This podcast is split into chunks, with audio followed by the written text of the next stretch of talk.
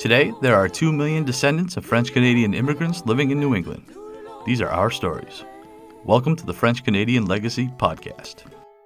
Venez tous jeunes filles et garçons, je vais vous raconter l'histoire de notre immigration ici au USA, de grands aventuriers de pays étrangers. Bonjour, everyone. This is Melody with French Canadian News, back from a great weekend at the Franco American programs on the UMaine campus. But we'll get into some of that later in this segment. Let's get started with two new posts by Patrick Lacroix on his blog Query the Past. First, check out the second part of Chalifoux Part 1, The Franco American Rockefeller, with Chalifoux Part 2, The Franco American Who Won Boston. And then check out French Canadians 100 Years Ago, January to April, which offers a small sample of articles published a century ago featuring Franco American and French Canadian visibility in 1921. Next up, we have an article by David Vermette written for L'Encyclopédie Canadienne about Franco Americans. This informational article is written in French and goes through the causes of immigration from Quebec, Little Canadas, French Canadians in the United States, and more.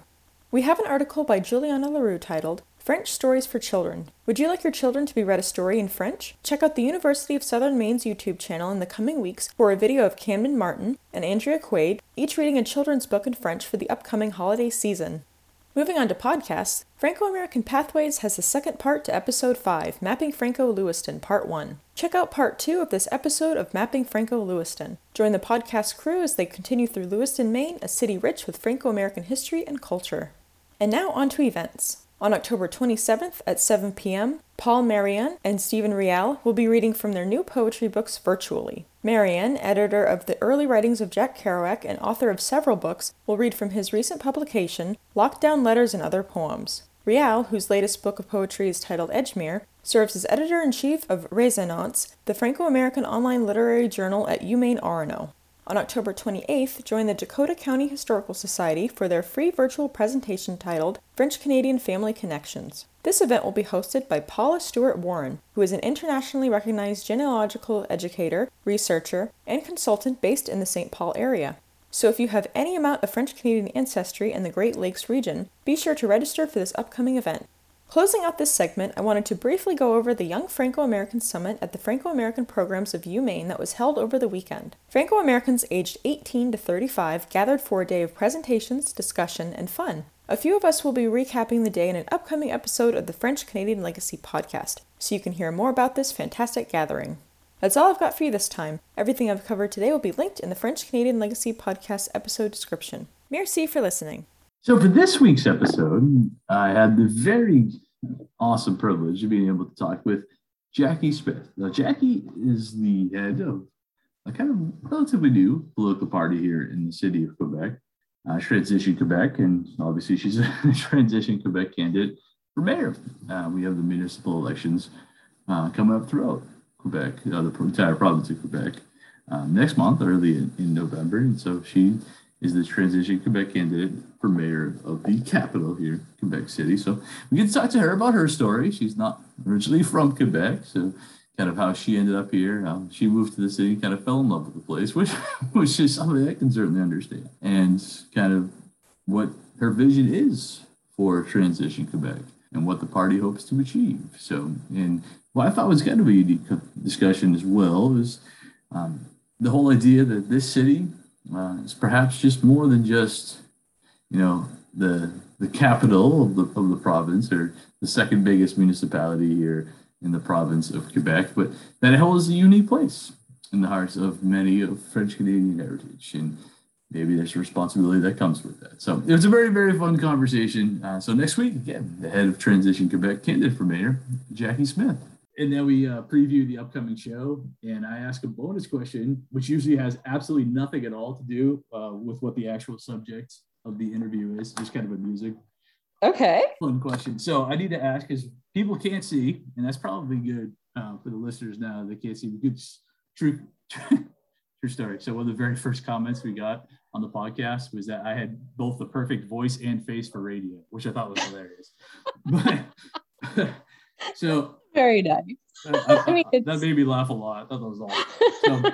So, right now, I You have wearing... a very nice face, Justin. You have a very nice face. uh, I got my Nordiques hat on. So, how do we get the Nordiques back? Well, basically, what needs to start happening is every single city in North America needs to stop having a hockey teams. okay. Because we have this amazing Videotron center that costs the city $5 million a year that the minor league hockey uh, team plays in. So they're really lucky.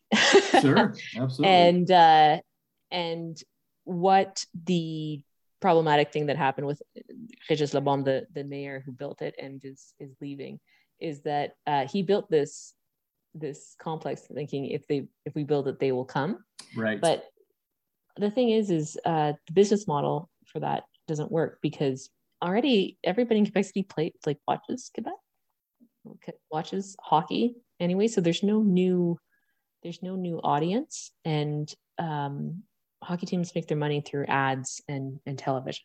So having this new open arena is sort of leverage for every other hockey team to say okay if you don't build us a brand new arena we're like we're taking off to quebec.